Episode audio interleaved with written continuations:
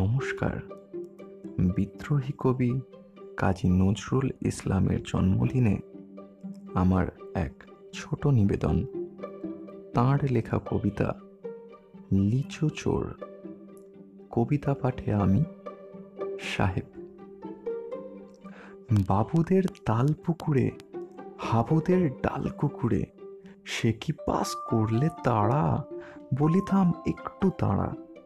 পুকুরের ওই কাছে না, লিচুর এক গাছ আছে না হোথা না আসতে গিয়ে ইয়া বড় কাস্তে নিয়ে, গাছে গো যেই চড়েছি, ছোট এক ডাল ধরেছি, ও বাবা মরাত করে পড়েছি সরাত জোরে পড়বি পর মালির ঘাড়েই, সে ছিল গাছের আড়েই বেটা ভাই বড় নচ্ছার, ধুমা ধুম গোটা দুচ্চার দিলে খুব কিলো ঘুষি, একদম জোরসে ঠুসি।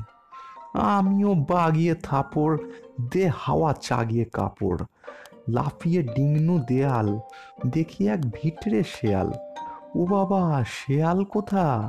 ভেলোটা দাঁড়িয়ে হোথা।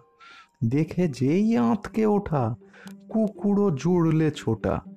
আমি কই কম্ম খাবার, কুকুরেই করবে সাবার।